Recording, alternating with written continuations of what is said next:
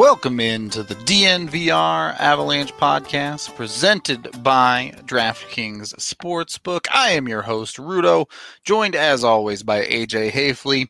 If you didn't catch it, last night, Sunday evening, we did an entire 31 team fantasy starting lineup draft, drafting all of the best players in the NHL three forwards, two defensemen, and a goaltender. We did our best to do everything positionally correct. correct. We're relatively in the ballpark there. I'm going to call it close enough. Today, we are going to be looking at some of the teams that were drafted that we believe are the best cup contenders out of the bunch. So it should be a fun show. We'll uh, we'll see who we who we think has a chance to actually win here. AJ, should we start with our own teams? Sure. All right. We'll start with mine. I have a bunch of them grouped here, so I was Edmonton, so you can ignore all the other ones for the moment. I almost had a really good draft. I felt like I was building a win now team, and then for some reason panicked and took Oscar Klefbom, um, who, if he was healthy, I'd feel great about. But given that he's not going to play next season, leaves a gigantic hole in my defense. And then otherwise, John Gibson's locking it down in net. You have Malkin, who's assuming he doesn't fall off a cliff with age, is going to be very strong again next year. And then a goal scorer in Mantha and a, and a guy who can distribute pucks in Tatar. So I felt really good about it, but then just blew a hole in it with Klefbom.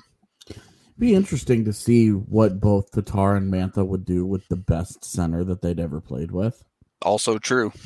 Um, just out of curiosity, like what they might look like. Um, with that high end of a talent. Yeah. Yeah, with a guy like Malkin around him. Also, what Malkin would do without the protection of a guy like Crosby. You know, we've seen Crosby's been hurt and uh, plenty in his up, career, sure. and Malkin yeah. has gone ballistic. And yep. but it, this would be like a full time. You know, we're not talking about doing it for twenty games here. We're talking about you. 82. This is your life now. Yep. So, um, I you know I like the team okay. Um, the Nate Schmidt, Oscar Klefbom is your top pairing. Even with Clef, even if Klefbom's healthy, it's okay. Like it's you can you can go to battle with it every night. There are there were certainly worse choices. Yeah, um, that there were worse combinations that people found their way to. But you know, I mean, I I certainly knowing I had Gibson in net. Mm-hmm. If I, if I'm valuing Gibson in the first round, I have to say, look, I'm gonna trust that dude to take care of it. Use him. Yeah. yeah, definitely keying on. It wouldn't have made sense to get Gibson and then load up on a bunch of like defensive extra dudes. defensive guys. Yeah, exactly. Yeah it's kind of it's kind of like what Vegas uh, did, where they they took Vasilevskiy and then was like, "We're only going one direction with the puck." yep, yep. the The Vegas team was extremely offensive minded. I'm sure you'll see it in a little bit here, but uh, AJ, who had the New York Islanders, went Auston Matthews in the first round, had the fifth overall pick. So so got yeah. the high end and then had the long wait kind of. Went Ryan Ellis and uh, Jonas Brodin on defense, rounded out his wings with Ehlers and Kakko, and then went Cal Petersen in net. Now, yeah, go ahead. You can you can defend your lineup here. Yeah, I don't see I don't see how um I I don't see very many defensive combinations better than mine. Certainly um, on the defensive side, that is elite. Yeah, I mean Brodin and Ellis is a top pairing. It's a true top pairing. Both of those guys have been at it for a long time. They've been excellent for a long time. Um, they're both they're both still young enough that I I'm kind of set and forget. They're both signed long term. I'm not having any issues with that with that pairing for the next certainly for the next five years. I'm not even thinking about it. Um, Matthews and Ehlers up front. Ehlers just had the best season of his career and has the kind of skating that I want, and it's the kind of puck distributor that I'm looking for next to an elite goal scorer like Auston Matthews. That combination, no brainer to me. very easy. Um, took the big swing with Kaapo Kakko coming Yeah. off of a truly disastrous rookie year. I will tell you some of the other guys that I considered there. Um, TJ Oshie on that right side was a guy that I really looked at. Um, guy like Kyle Palmieri, I really looked at, but older guys, I decided that I would rather just take the chance on the kid. You know, if I if I had different, if I had depth lines to work with, I probably would not have taken Kakko when I did, but because I don't have more than one line to work with, I'm saying I'm I'm the guy's a year removed from being the second overall pick, and I'm I'm buying that he got better as the year went on, and that he's still going to be the absolute star that both of us envisioned during last year's draft. and I I do think he will be that. I do wonder. I mean, it's the question is, especially after how he got new used in New York, is does he help you win right now in this coming season? Well, and it would be def- definitely a different job for him. Um, he was playing, you know, he was playing third, fourth line role with the Rangers last year. Now I have him playing next to Auston, Ma- Auston Matthews and Nikolai Ehlers. So I'm saying Doesn't I'm hurt. turning- yeah, I'm turning the hurt. keys over to him, and I'm saying, no It's more, no, time. no excuses, kid. Go out Yeah. there and, and dominate. And then Cal Petersen, I I might have been the last person to select a goaltender. Pretty sure. Um, yeah. so that was some of that is just everybody else took a goalie. I kind of I kind of had my list of young guys that I liked. Petersen was on it. He was the last one. Uh, it was either Petersen or Georgiev from the Rangers. I, I I've always felt like Georgiev was a little overrated and that uh, Petersen needed to get a job, but Petersen's been stuck behind Jonathan Quick and Jack Campbell in LA, and so he hasn't really gotten very much time. When he has gotten that time, he's been great. He has a quality start percentage of over 60, and he has a 923 career save percentage. Now it's 19 games. Yeah, right. That's where my So there's- problem is. There. There's a little projection here, but the goalie that I took last year was Thatcher Demko, and we had the same exact conversation of, well, now you're having a leap of faith, and nobody had anything to say when Evan took Thatcher Demko in the fourth round. So I'm I'm in the same position I was last year where I took a chance on a goaltender and I'm feeling I I'm the one that feels okay with it. Everybody else looking at me with the side eye, but I feel good about it. I think I got proven right on Thatcher Demko. I feel just fine about Cal Petersen. To be honest, I feel fine about my team. The only Kakko is really my only true question mark. I feel better about Petersen than I do Kakko. Okay, I I feel better about Kakko than I do about Petersen, but that's just in general. eh, You could pick any goalie and it could go south. Yeah, yeah, straight up. Um, so you kind of fully bought into that sentiment and and said, you know what, I'll just pick a goalie last I can, and if Yeah, he gets hot, he gets hot, kind of deal. I also I also looked at the reality of the goaltending situation around the league and that goaltenders shift like a third of the league shifts their netminders every single year. So even if it does not work out for me um, in net in year one with Petersen, I have a foundation that I love that I can rely on. I just need to go out and I need to fix my goaltending after year one. There's always goalies available. There, they are always available. Well, and this is something we talked about during the draft too. You go out and get a Cal Petersen, and if it's something that you're concerned about, uh, you would have gone with an earlier backup goaltender in the draft. Yeah. and, and I mean, if my if my goaltenders were Anton Khudobin and Cal Petersen, I'm probably not having to defend myself here. Yeah, We just didn't have we didn't go that route, and I wasn't going to take Khudobin because it felt a little traitorous. it did it would have felt a little rough for sure, to say the least. So as much as as much as my history means it's okay for me to have done that, it still would have yeah, you gotta you gotta watch your step with uh Yeah. with picking stars players. That's all I'll say. um, so A decent amount of whom got selected. I although I don't think Seguin was. I don't think Seguin was either. Who, eh, to be fair, had a terrible playoffs, and and yes, we now know that was because of injury, but and he is he's out for five months, and it's yeah, like with the the center roster limits, like Nick Backstrom and Andre Kopitar, they didn't get drafted either. So Yep. that's more to do with the roster limits that we imposed than anything to do. Because had there had it been like we're building two lines worth of teams and you needed two centers, those guys would have gone well before oh yeah, a, a bunch of the guys that went. and you pointed out the other day when in a, a draft like this you see a lot less of those over 30 guys get taken where teams are trying to build their core in, in a fantasy draft like this hmm for the most part to win over the next handful of years. And they're they stay away from those older guys unless they're truly elite talents because they want to get hmm. value out of players. Yeah, like in our our draft, Sidney Crosby, I think went fourth. Yeah, I believe And I would be- correct. I would be really curious. Yeah, fourth. I would be really curious if the NHL actually did this. Like, where do you where would he get drafted?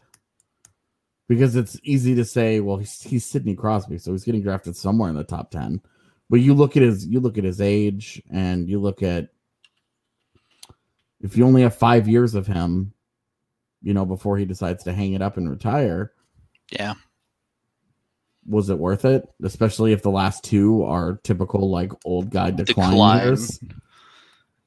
You know, so it's it's a tough it's a tough question. Um Well, and and on the flip side, we saw someone just really entering their prime and Jack Eichel fall all the way to 10. yeah, and and you know, Jack Hughes got taken, but that's another one where it's like a, a tough rookie year. He Yep. didn't even get taken to play center. Yeah. So, you know, um some of these some of those guys, they just you know, it's it's it was tough. Like Scheifele went at the end of the first round. You could make an argument that he's like the ninth or tenth best center in the NHL today. And he got drafted, I think, twenty seventh. Yep. So, you know, the I was what I was surprised about was the lack of defensemen.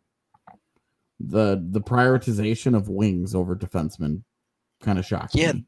There were a lot of wings that went in the first round when there were still a ton of high quality defensemen on the board.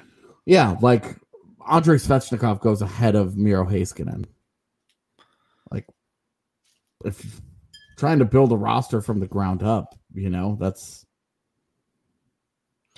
It's tough. As much as I love Svech, but it's like which which guy is a true building block for you? the list of guys that like truly can drive play to that level off the wing is Patrick Kane, maybe Taylor Hall. Hope you're hoping Lafreniere is that type of player. Yeah, who was for the record, for anybody curious, was ineligible for this, Right. so he did not get taken. I'm I'm with uh, Danny Utes fan, by the way. We have to throw it all out because MacKinnon ended up in Detroit. Yeah. I I almost reran it when When Detroit, Detroit got the got first, first. pick, and I was like, but I also was like, yeah, but he has to be Detroit's GM, so True. A consolation prize. yeah. Honestly, uh, the first time I ran it, the Islanders got the first pick, and I didn't want to do that because I didn't want people thinking I rigged it. Clearly rigged at that point. Yeah, it, it popped up, and I laughed so hard and was like, "Can't do it. People are gonna think I rigged this." Uh, Pin King, we would actually at some point love to do a, a full 31 team full roster draft, but it it would take like 12 hours. So That's that's really the problem is that it would take so long and you'd have to try and get you could do it over a couple of days, but even then it would still take a really long time and it's really hard. Have you ever have you ever tried to get 31 people together for a birthday party? right, Like it's just not easy to get 31 people to sit still for that long. well, it Even yesterday, Rudo had to be GM because Yep, uh, our original Oilers GM guy. did not show. So, and it always happens. I think last year we had 35 GMs on hand, and had and we had a couple people be yeah. we had we had a couple people prepared to be assistant GMs that got elevated to GM on draft day because guys didn't show, and so it's just it's tough. We have we have like a core of like 10 or 15 that I think would be like absolutely all in, would uh, would be all about it, but it's the other ones trying to do it. Yeah. and trying to fill personally, it as, as as fun as this is, I don't want to draft 15 teams Yeah, by nope. myself. Like, That'd be awful. And and I, I think it's one of those things where it's like, oh, everyone in this community knows the Avs bottom six very well and probably has their favorite bottom sixers around the league. yeah, But when you're drafting 27th spot in the 18th round and your options are a bunch of like dudes you've never even heard of. yeah, you're sitting there and you're like, oh, should I take Brad Richardson? Is he still in the league? Yeah. Or like, well, what's Will Carrier up to? You know, oh, hey, I could use a Ryan Reaves right now. Oh, give me Matt Calvert. You know, Yeah. like it just somebody suggested yesterday that we do top six forwards, top four D, and two goaltenders, and I really liked that. That'd Because be a way bit more reasonable. Yeah. you're avoiding the craziness of the full roster, but you're getting a real You get some depth fill out there. Yeah. yeah, you're starting to get a real picture of that roster or top four D because those are those are the players that are going to drive eighty percent of your success anyway. I All don't right. know. Maybe we'll do that. We'll see. Depends on how long this off season drags on, probably. you know, and just to touch on that, um, I haven't heard good things in the last forty eight hours. It's feeling more and more like this is going to go until February. Uh, Which not super surprising. We were gearing up for a February start a month ago, so Yeah. I tell you, I tell you what. Let's let's let's say this. If we if it's not going to be a January first start, let's use the Christmas break that everybody kind of has off of work. Christmas Eve, Christmas Day, the day after Christmas, one of those. We'll use that and we'll do this. We'll do we can do another one of these drafts with uh top 6 and top 4 and two goalies. sounds good to me. Uh, looking forward to that. Um, And and then a prospect because everybody was really Yeah. excited about that. we'll do that, and when it's the disaster that I know it's going to be, we won't do it again after that. uh, people wanted to do it and it's like look give the people what they want let them let them learn on their own if you're doing a six-hour draft, what's another hour at that point? um, we do need to take our first period break, and first of all, it's Cyber Monday, y'all. This is your last chance to get 80% off in the DNVR locker. Jump on over there if you haven't yet and get your amazing deals. I think we've already like reordered our hoodies three times because they're selling like ridiculous hotcakes. So make sure to get one of those before we sell out again and buy all of our other awesome merch, whatever you like, whether it be Rockies, Nuggets, Broncos, Avs, or just some straight up DNVR merch. All of it's awesome. Highly recommend it all the way around. Congratulations on getting your hoodie, Steph. I've heard amazing things. I haven't gotten mine yet, but I really, really need to get mine because I'm a big hoodie fan. So it's awesome. If you don't want to do that, you can also sign up for an annual membership, which costs $59.99. And if you sign up today, you get a $60 gift card to the DNVR locker. So you're literally getting $60 of free merch, or you're getting merch and a free annual subscription to the site as well.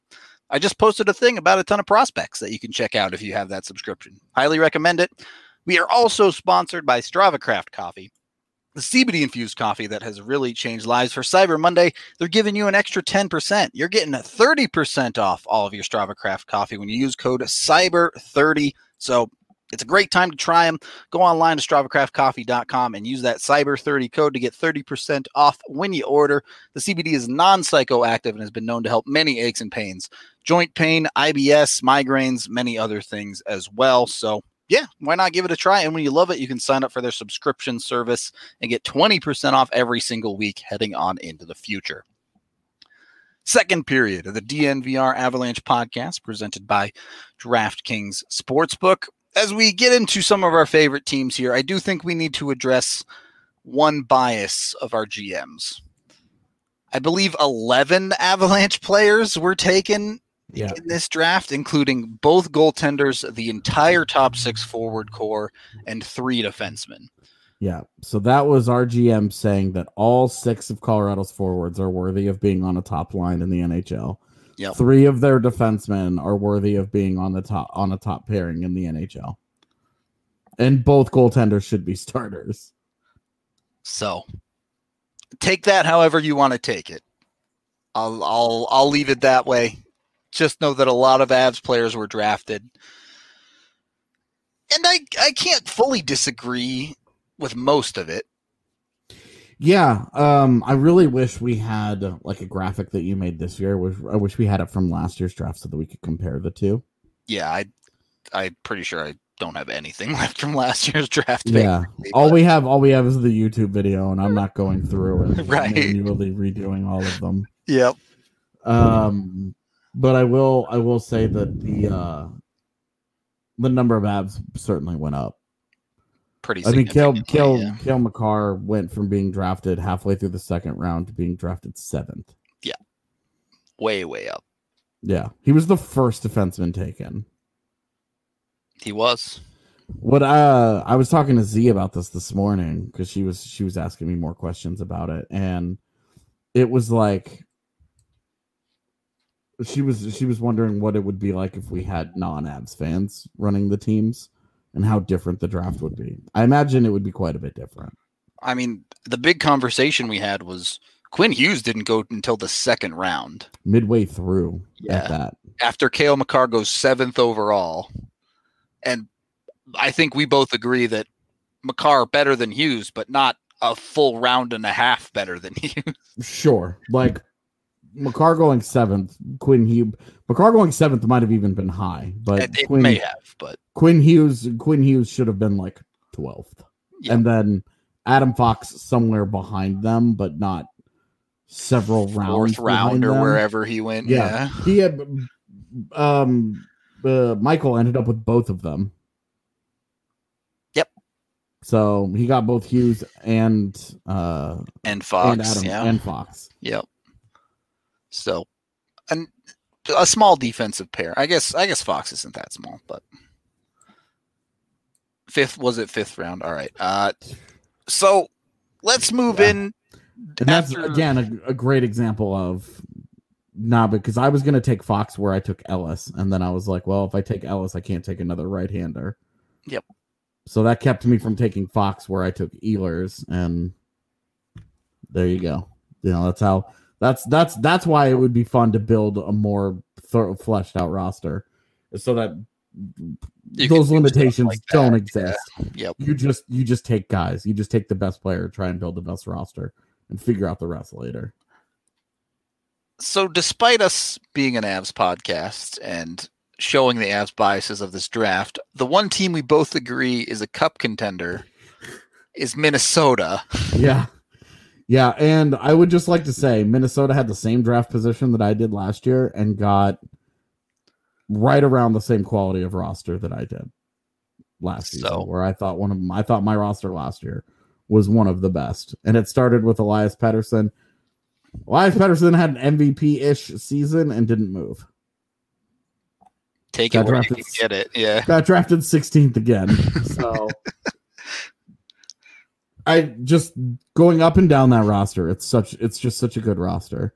Yep. Um, you know, Kyle Connor, a 30 goal guy, of atrocious defensively, but with Provorov and Brett Pesce on the back end, and then Freddie Andersen in net, you can live with that. Alex Tuch is a top line guy. Um, I don't love. You know, I've I've always been kind of tough on Tuch as it is, but you look at you look at some of the other guys that got drafted. I mean, Claude Claude Giroux went one pick before. You throw Claude Giroux next to Pettersson and Connor, and that would have been nasty, right? I agree. And and I do think Tuch is the weakest part of this roster, despite my love for Tuch. Yeah, Um, but one, yeah, sure, Claude Giroux went one pick before, two picks before was, uh, or is that one pick after? I guess because we would have been it's no, we'd have been going, going. Yeah, yeah. So two Yeah. picks before was Brandon Saad. Who would you rather have there, Saad or Tuch? Well, all Toss things considered, Tuch. Yeah. Sure. So, I mean, you're you're asking a guy who also had fantastic playoff performance last season to be the weak link there. You're feeling pretty good. Yeah, it's like everybody has their weak link on their team, but that and for that to be that that to be the weak link was fine. Yeah. For it to be Alex Tuch, it's just I just don't. I'm not sold on him as a top line player, but I think he's definitely um, a middle six. I I think he's a second liner. I would be fine with that. Sure. Like the only reason he's not a second liner in Vegas is because they're so strong on the wing. Yeah. Between Pacioretty, Stone, Smith, and Marchessault, it's like odd man out is Tuch. Otherwise, he'd be in that top six just fine. Yeah.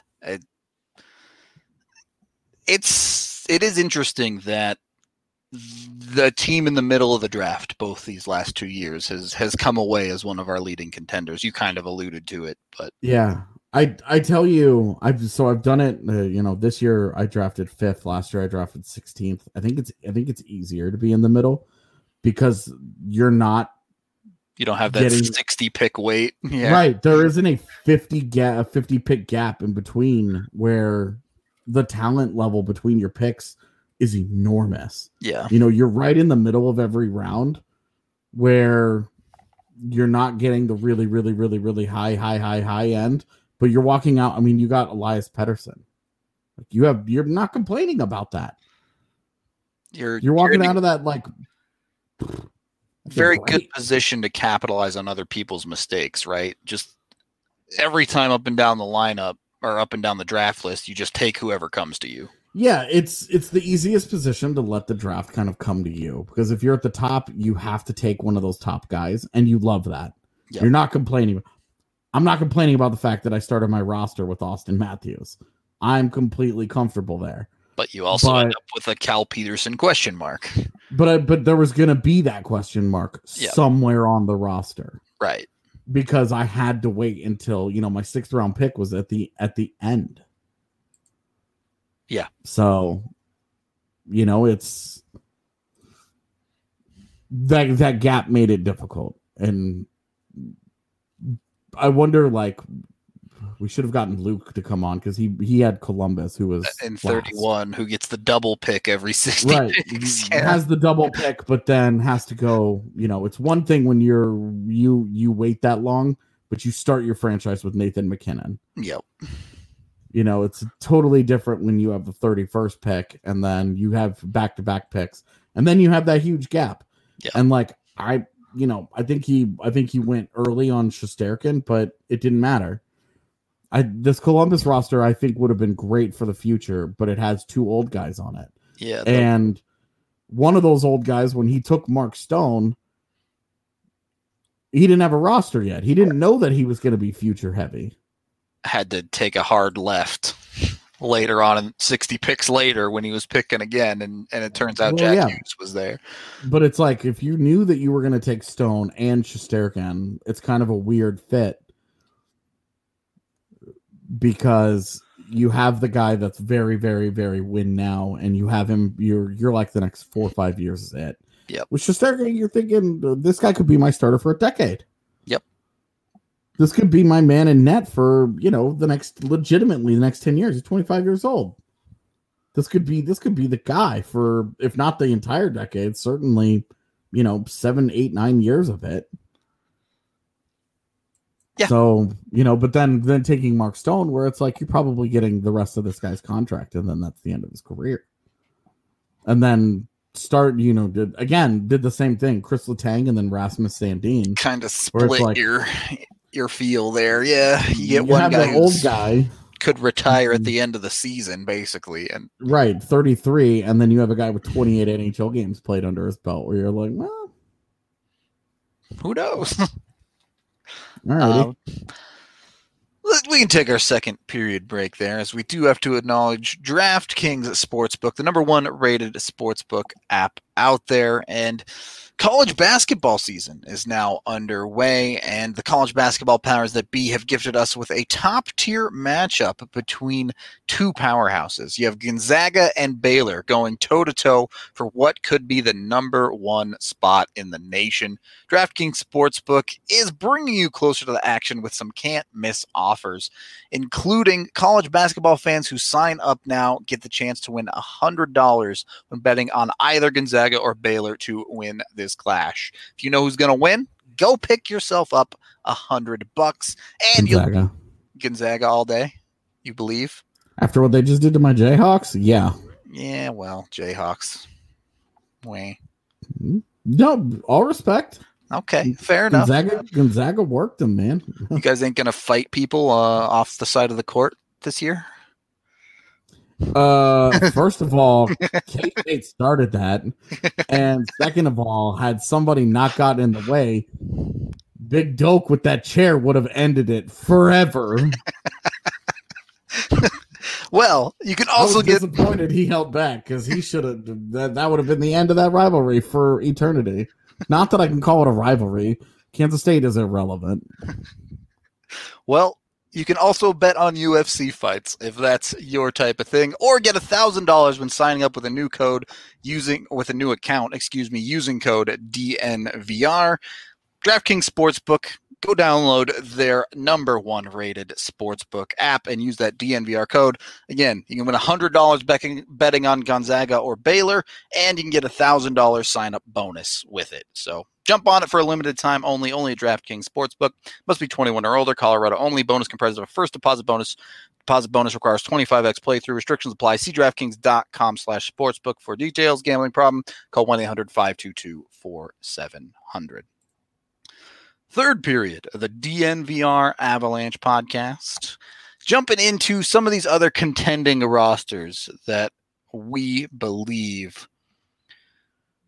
So, one of my picks was Nashville, which I know AJ and I are going to disagree a little bit here. But Nashville has Panarin, Wheeler, and Larkin up front with Parayko and Morrissey on the back end. But but the pick that cemented it for me is Ben Bishop because uh, Josh Morrissey, I think there's a bit of a question there with him on the top pairing. I really like Parayko there. I think he's a he's the top pairing defenseman of the future for the Blues.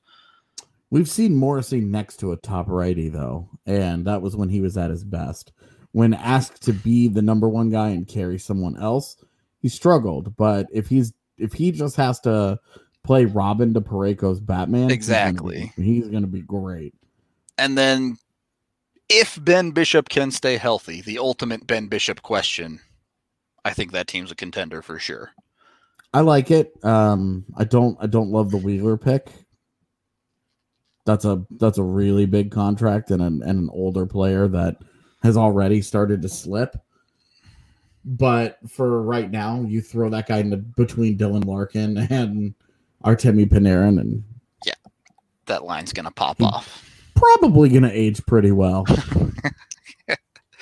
And and no team is perfect. to age well anyway. Like you Sure. did a good job of setting him up to to to mitigate some of the damage of that. And then, you know, again, if you get deeper into the roster, you know, having that would be one where you would want to have a backup ready in case Bishop injury issues come back up or another uh, uh another another wing to replace And- Wheeler so that you're not wasting that. And this lineup could certainly run into trouble there because Panarin ain't cheap either. A lot Sure. of lot of expensive contracts going on there. But Yeah. Um, I would also say that um Dylan Larkin, there's no way he gets to the fifth round in a deeper draft. oh yeah, so it was great value in this format, but he's going like third round if people can. If draft you the need top two six or whatever, Yeah, yeah. if you need two centers, there's no way you're just you know, you're messing around with like you he would not Nashville would have been where Nashville has been for a long time. Yep. Which is trying to find a difference maker at center. Uh, getting Dylan Larkin in the fifth round, it's it's great value, but in a in a different format would have would have struggled. for sure. So it's interesting to see how these teams mash up. I do think Panarin is a nice pick alongside. If you're worried about Wheeler declining a little bit, look, Panarin's going to drive that line from the wing. So Yeah, I my only real thing. Can you throw the graphic back up? Because Yeah, I think sure. the, I think the top two picks were wings. yeah, yeah, and I really struggle with that, man. sure. The- Waiting on the, he could have picked a significantly better center than Dylan Larkin had he gone a little bit earlier. And well, and waiting on a defenseman and still getting Colton Parayko, that's yeoman's work. But look at look at some of the centers that got drafted. I mean, just look at the very next pick because they were Stamkos going, going, backwards. yeah, You put Stamkos next to Panarin, and how are you feeling? and that's disgusting. Yeah, yeah. Um. Do you have the Do you have the next page? uh, yeah. Um. Yeah. Tavares. J- JT went. I mean. Yep. He- Just little- those two guys right there. and you can see like even in the third round, Kuznetsov goes in the third round later, and you get Yeah. a bunch of of center options before the fifth round. It and this is a conversation we've had before, and just how important the center position is to a team, especially when it comes to driving offense. Yeah. So for that for that Nashville lineup, imagine they take Stamkos and then instead of Wheeler, they have TJ Oshie on the right side. Yep. How much more do you like? Uh, how do you feel about Panarin, Larkin, Wheeler versus Panarin, Stamkos, Oshie?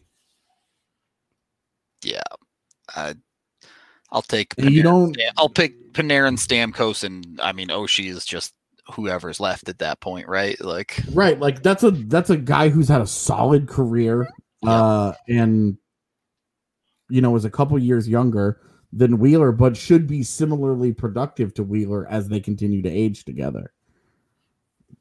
Yeah, you know, true. and won't be near won't be nearly as expensive. So that's where that's where I'm. You know that that was where I got uh, Nashville kind of lost me a little bit. The end product ended up good, but how it it's- got made it's- is a little weird. Yeah, some of this is also because like I'm doing the judging here and I have like a strong like core belief of how to build a team and it's down the middle. You either have to have a franchise center or you have to have a franchise defenseman. You have to you have to walk away from this with one of those two. And Colton Parayko in the third round makes up for a lot of that, but Wheeler as the second pick specifically. I You, you look back and you're like, I hear you'd. Known that if we if you would have known that Parayko would have been there in the third, Yeah, and Aaron in the first, like they you could either have another defenseman in the second round, and your defense is done. I- like throw throw a Hampus Lindholm in there next to Colton Parayko, and you're like, I'm done. I, The, it's Quinn Hughes hard. was still available. It's hard not to say it couldn't have been better, but I do think also getting Panarin in the first is one of the elite wings that can do some of that for you. Absolutely. It helps mitigate it. So if you're gonna take a wing, you've got to take one of the one of the very tip top. Yep. And right now, I'm not sure there's a better one than Panarin. Yeah. You know, Panarin between Panarin, Kane, Stone. well, and Panarin is the one in his prime guys. right now, right? So Yeah, I, I think Panarin and um and Kane are actually. I think they're all pr- pretty close to each other. I thought Kane was a touch older. He might be like two years older. Yeah, he's 32. Ooh, I thought he was more like thirty. Yeah, so Okay, Kane's so starting Kane's to get up little- there. yeah. Yeah. he's a little bit older but anyway my my point still stands like you've got to you've got to do one of those things. And for them to punt on it the first two rounds and go wing wing. I mean how many how many teams have built around we we talk about this. How many teams have built around wings and won stanley cups? Not many. you alex ovechkin what did it do? Kuznetsov and backstrom down the Yep. middle. You know you you Jarome Iginla never won one. Yep. Even No, even Chicago had Jonathan Toews down the Yeah. middle for Patrick Kane. Like, and and you know Patrick Marleau had Joe Thornton. and Even that wasn't enough. yeah, didn't win a cup. So it's hard. It's a hard thing to do. Uh, AJ, Which was your top pick? Was that the Blues? I did really like St. Louis, which hurt me because they were one pick Yeah. after me. Just just taking everyone that made you go, oh, should have done that, or snipe Yeah, you, I, I guess, on the backside. Yeah, I really, I really, when I took Ehlers, Gaudreau was available, and I thought I was like, that was such a clutch pick. Honestly, through the first four picks, I still like my team against theirs. The last two picks, though, when they didn't have any defensemen and they walk out with a top pairing of McDonagh and Petry. rounds five what. and six. That is excellent. Yeah, Now, the big concern there, you know, I went futures with my last two picks. Yep. They're they're going to be much better today. Right immediately they're going to be much better with no questions. There are no question marks in that in that those six picks. They have a legit top pairing. Jeff Petry's long been one of the underrated defensemen in the NHL. Um, he's been playing top pairing for Montreal when Shea Weber's been hurt, so it's fine. He can do it. Ryan McDonagh is a top pairing guy now and has been for a long time and you know was originally uh was originally drafted by Montreal. Could have been a top pairing guy there too. Yeah. So now they just combine all these dudes and you know you get you get a top line of Kucherov, the trader, and Gaudreau, and you're like, this is insane. You have you have playoff question marks because you know Varley in his career. How does he do in the playoffs? It's been kind of iffy. He obviously was just fine in that run that he just had, but even then had to got replaced a couple of times. Had some tough days. You know, Gaudreau and and JT have been very iffy in the postseason in their careers. Uh, yeah. I mean, my concerns are who is Johnny Gaudreau in this coming year? He's been in a year long funk of seemingly lost his identity as a hockey player, and and he's still a good player in a funk. Don't get me wrong, but is he the Yeah. hundred point Johnny Gaudreau? We're talking about Johnny Gaudreau like he's dead or something. and he had a he had a 58 point season, but that's a far cry. That's the lowest of his career. right. and it's a long way from the 99 points he put up two years ago before he before the Avs Broke him. honestly Yeah. just turned him into the ghost that he's become. Yep. Um, so I mean, the two years ago we do this draft, Johnny. I I'm curious where Johnny Gaudreau went in last year's draft because him getting the third round. yeah, there's no way he made it to the third round You, last year. you talk about the difference in playoff performance because one of the reasons that I picked up Ehlers when I did, which was a pick before Gaudreau, was because he broke out in the postseason. Yep. He'd never scored. He'd had this long, long history of not being any good in the playoffs. He was awesome for Winnipeg, easily their best player. And it was like, okay, I'm good. I'm sold. I believe and and I'm gonna put him next to great players. I'm gonna put him next to Auston Matthews. I'm not worried about it. But you have to you have to wonder. And the all the other thing is that team is older. yeah, that's You know, between Petry and McDonagh. You're probably okay this first year, but Petry will be 33 in Yeah. a couple days. Um, so that cliff is coming. It's just a matter of when. That's that's a defense where that top pairing is probably good. You're hoping for two years to get out of that thing, and Yep. then after that, you're just hoping they age gracefully enough that they remain top four because they're they're both signed forever. And then that would be another one where it's like, okay, you did a good job to that. All right, well, you need to follow it up, and you need to get young blood on that defense. You've got to go and get some youth somewhere on that defense. And then, and then my final concern would be not necessarily Varley's playoff performance, but can he stay healthy for you? Sure. It- If you get Mm, health out of your goaltender, yeah, Uh, some of someone like Varley maybe a bit more of a question than others is all. Yeah. I mean, it's gonna dog him till the end of his career because he had splody groins when he was in Yep. Colorado. The old splody groins. You hate to see it. Um, uh, you had one other team that you really liked, correct? Was it Florida? Uh Florida and Ottawa, I both really liked. Uh, let's do Florida first because they're not quite as young. Uh, Hellebuyck, I believe, was the first goalie taken. No, Vasilevskiy was first a little bit earlier. Excuse me. Hellebuyck was second. Uh, the goalie I wanted was picked one pick before me. So well done there. Tom Um, Gibson consolation prize. yeah, it worked out pretty okay. Worked out pretty okay. But uh, and then another guy who waited to pick a center, uh, going Kane and then Hall on the wings in the second and third rounds. Yeah, and two two really high end puck distributors, and then a guy in Monahan that he's made his whole career with Johnny Gaudreau just feeding him pucks. Yep. So for him to go from Gaudreau to Kane and Hall is nasty. Yeah. He- I, am again.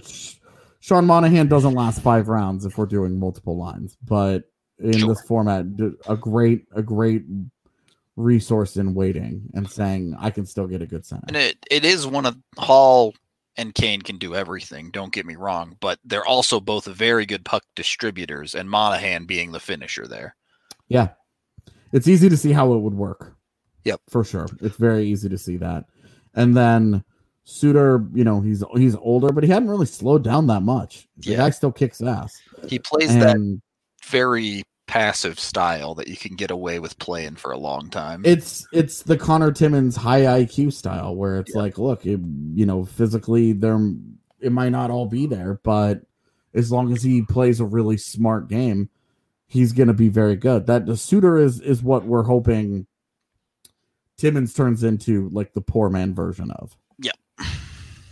And then Severson when you wait when you wait 6 rounds to get your second defenseman, that's life. Yep. Sometimes you gotta you gotta take what's left, and Severson's fine. Like he's a he's decent analytically. He's he's well liked and he's a solid guy. There aren't many picks that you're gonna say aren't fine in this draft. I mean, There weren't very many that I really struggled with. Um Shostakin as the first pick of the second round, I really struggled with. Um that's the only one off the top of my head that I really uh as well as the Zdeno Chara getting drafted at all, I struggled yeah, with. that was weird. I think Um, Binnington the- way early or something too, but Binnington, uh, Anaheim's whole draft was kind of odd, and then obviously this Bryan Rust pick to Philadelphia here in the fourth round, um, I thought was a little odd at the time. But- like you look at Ondrej Palat when in the fifth round to, to Tampa Bay, and you can make the argument that Ondrej Palat's better than Bryan Rust. it, but I mean, you look at these things at the same time, and you go, well, okay, sure, they drafted Rust in the fourth round it was weird, but then they got Ekholm in the fifth. Right. So you, you, you have a defensive Ekholm and Carlson, and you have Bo Horvat next to Jonathan Huberdeau.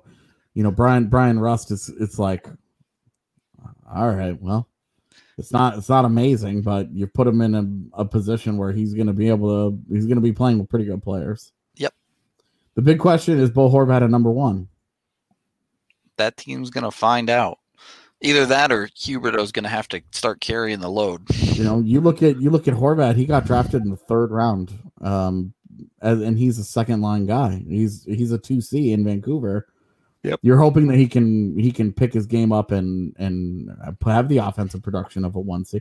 Sean Monahan's been a one C, and he got drafted in the fifth round. Yep. It's just valuation, man. It's different. It's tough too. We put that 15 second clock on everybody, roughly. Yeah, and people were pretty good about it until the end, of course, where people are like picking guys that Their Have been lists have been and- limited. Yeah. yeah So, you know, pressure's on a little bit at times too. So you had Florida, and then you also have Ottawa, which I think we both agree is the best team built for the future. really i mean the mix for it is really good because i mean meier and keller chabot and aho and dobson all of these i mean the entire team is like under 25 Yep. so that's that's one where you could easily see those guys taking a huge step forward noah dobson is a massive leap of faith Yeah. maybe the biggest leap of faith that we had in, in the whole entire draft. Yeah. But if it hits, it's a slam dunk. For sure. And, and next to Thomas Chabot, where you're not worrying about Chabot. Aho is a 1C. It's the job he's already doing. Timo Meier and Clayton Keller on the top lines. Uh, that's a job Clayton Keller's been doing.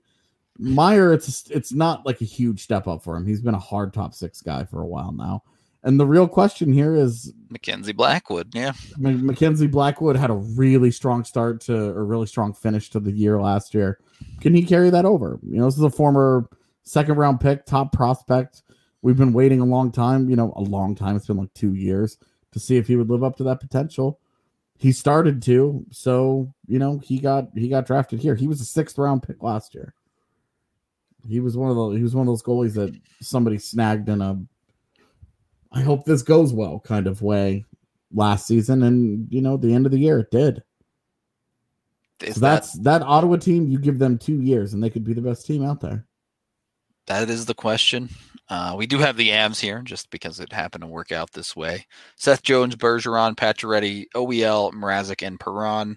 Outside of Jones, a very win now lineup, and even Jones to a certain and- extent. Yeah, An older roster for sure, but Jones and OEL is, would be a lot of fun. I would be really curious to see how much OEL's game picks up if he gets that kind of talent Right. around him instead of having to hard carry some Arizona. Arizona team.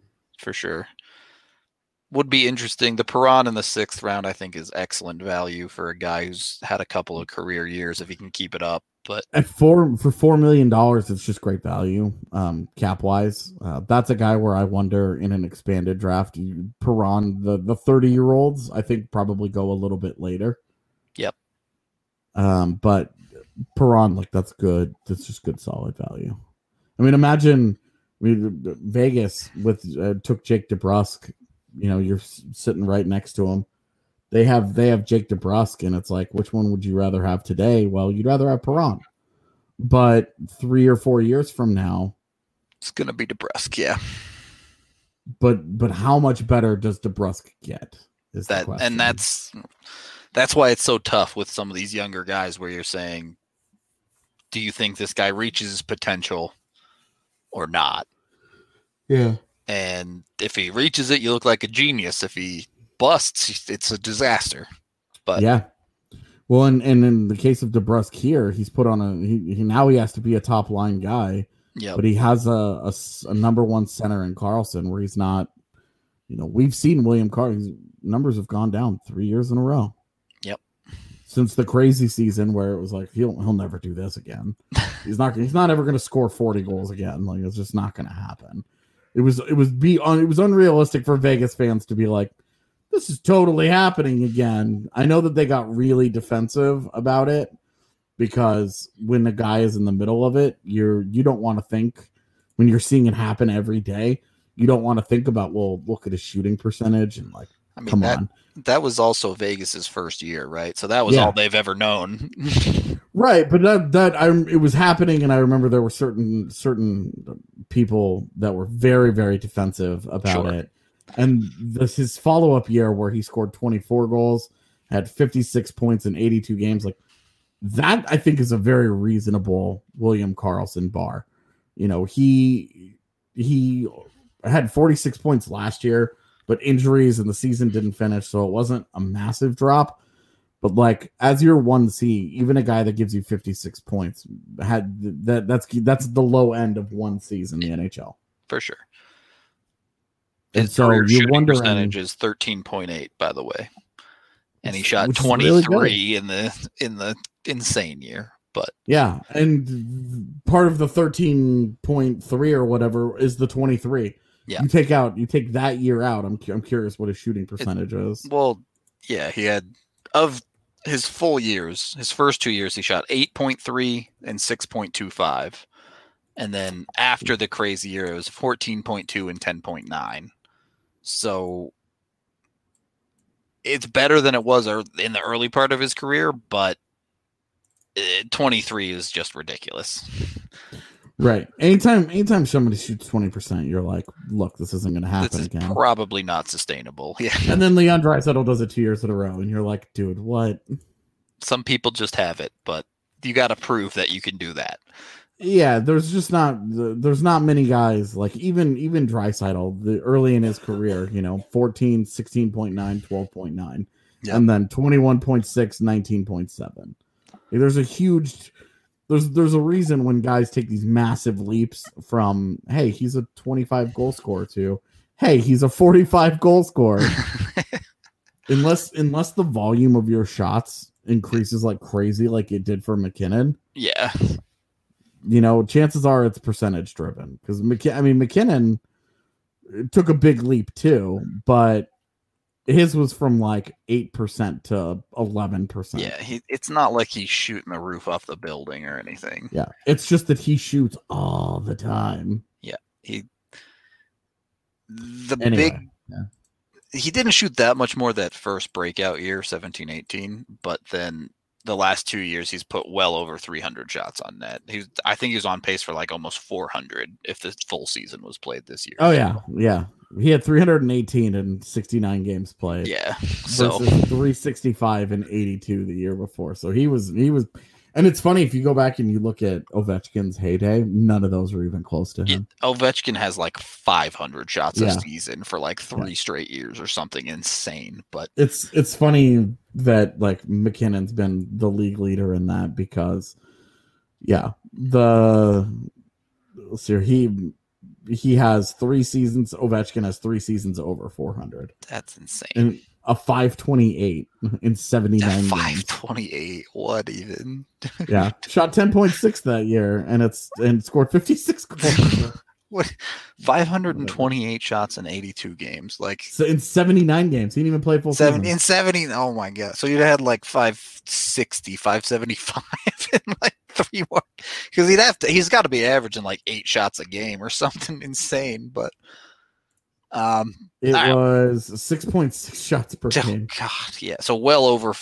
Uh, it'd been it'd been right around 550, maybe a little bit short, but Yeah, had he played 82. Um, we do have Cygnus in the chat, and Chicago did get a lot of love on Twitter from some people as a quality lineup. yeah. So my problems here. Um, Svechnikov is great. Kuznetsov is great. Hughes and Fox are great. Brandon Saad's not a top line player. Marc Andre Fleury kind of sucks now. And when you're bad defensively and your goalie kind of sucks now, you've set yourself up to get lit up. Yeah, It that's was very true to life Chicago. That's where I'm at. Is I, it's I think it's going to score a billion goals, but yeah, you're asking Quinn Hughes and Adam Adam Fox particularly, who was extremely sheltered in New York. right. uh, to now be a top pairing defenseman, and you have Marc Andre Fleury as the guy you're asking to bail him out. And a part of part of what makes Hughes and Fox as special and as they are is that they they each run a power play really really well. Right. You have the same And- two guys fighting for that PP one spot there. Yeah. Are they if they are they going to be together and those five guys that you just drafted is your top power play unit? Then again, Brandon Saad's The weak link. weak link there. Yeah. Especially because with the next pick, Claude Giroux went. Yep. So you could have had Claude Giroux instead of Brandon Saad there, and I think that would have made that a lot more intriguing for me. The issues would have remained the same though. Yep. Um, defensively, and that Hughes and Fox kind of cannibalize their strength. They're it's it's like taking their strengths and doubling up on them instead of trying to fill in the gaps and say, okay, well, we need a guy now that kind of balances him out on the other side. And then it's very all in with that personality. And I and I liked it because identity is important, and there were some teams that got drafted that didn't seem to have one. That one was, and it was just score all the goals in existence. They But Definitely stuck to their guns. Yeah. Fleury is the guy trying to stop it. Like even if he turns back the clock, you're not getting it from sustained success. Yep. You know, he's in as much he for me, Marc Andre Fleury at this point is as big a question mark as Cal Petersen. I think It's that's just- fair. Yeah. It's just one of them costs seven million dollars. One of them has a sword run through them. yeah. Um, okay. Uh, we do need to acknowledge Breckenridge Brewery, the official beer of DNVR. You can get them at your local liquor store using the Breck Beer Locator online, or go down to the farmhouse in Littleton and get curbside pickup if that's your jam. Uh, any any final thoughts on this uh, fantasy lineup draft we had here, AJ? Um, honestly, just glad that everybody did it. Um, it's hard to get people together to do fun things like this. I love the idea if we have the enthusiasm for it. Uh, I love the idea of us doing the expanded one in December. Probably, honestly, I probably wouldn't turn that into another pod. That would just be something fun for us to do. Yeah. Um, because the people that aren't involved in this probably have no interest in Yeah. it, which is totally fine. But it's the off season, and we're gonna do some different things. We also used those GMs, by the way, to make expansion protection lists. Um, most of them have gotten back to me by now. I think. I think we're at. Let me pull it up. I've Yeah, got 26. Yeah. Or 20. Yeah, 26. yeah, I have 25 teams uh, totally finished, and we got one during the show. So we're at 26 teams, um, and then we're going to do a full. We're going to use those lists, and Rudo and I are going to draft the Kraken. The show everyone's been waiting for, To be to be honest, we get we get asked for that that show like every day. constantly. yeah. Can you guys can you guys do the expansion draft? So we got we got all the we got 30 people to be GMs and do the protection lists. So we're going to do the show. Um, no trades, but we are going to talk a lot about them because there are some teams that are in trouble. Yep. So Tampa should be Bay. fun. That might be the end of this week. Maybe next week we'll see uh, how the schedule works out. But looking forward to that. Got a bunch more shows. Hopefully at some point some NHL news for you. But you know, Hey, the Q is the the Q canceled all operations until January 3rd, so that's news. wrong kind of news, unfortunately. Drew Helleson was invited to USA's WJC camp. Yeah. Has a pretty darn good chance of making the team too, based on the Yeah. team they brought. Yeah. Um, please pick him over Alex Vlasic. so seriously. Yeah, it, it should be exciting. I mean, I guess that's the next big major hockey event is WJC's over Christmas. So Yeah. Yeah. Um why poor Justin Barron? Yeah, I don't know what's He should make he he has a good chance to make Canada's WJC team. I'm not feeling bad for that guy at all. right. Unless something happened that I don't know about. yeah, I unless I missed some news possible. today. It's always possible. I'm I'm still sort of in half vacation mode right now because once the season starts, it's going to be the most compact season we've ever covered. Yeah, it's gonna be a straight up sprint. Like Yeah. it's I mean, the the prospects that are struggling, if you go read my piece, are Matt Stienburg, who has a leg injury and is mm-hmm. out till the new year. Yeah. and Sasha Mutala, who went to the AJHL just so they could cancel everything. He plays one game and then they shut down and it was like, Okay. well you you tried. So, Yeah. Yeah. Feel bad for Beaucage though. He was in the middle of getting ready Yeah. to set every record He ever in the Q. murking the goals, but oh well. You can read more about all the prospects on the DNVR.com. We're out of here for the day. Thank you, everyone, for watching, listening, however you consume it. And a special thank you to everyone who participated in the draft and expansion stuff. We appreciate all you guys uh, doing that stuff with y'all. If y'all want to do it, we we're here to do it. So thank you, and we will talk to y'all tomorrow.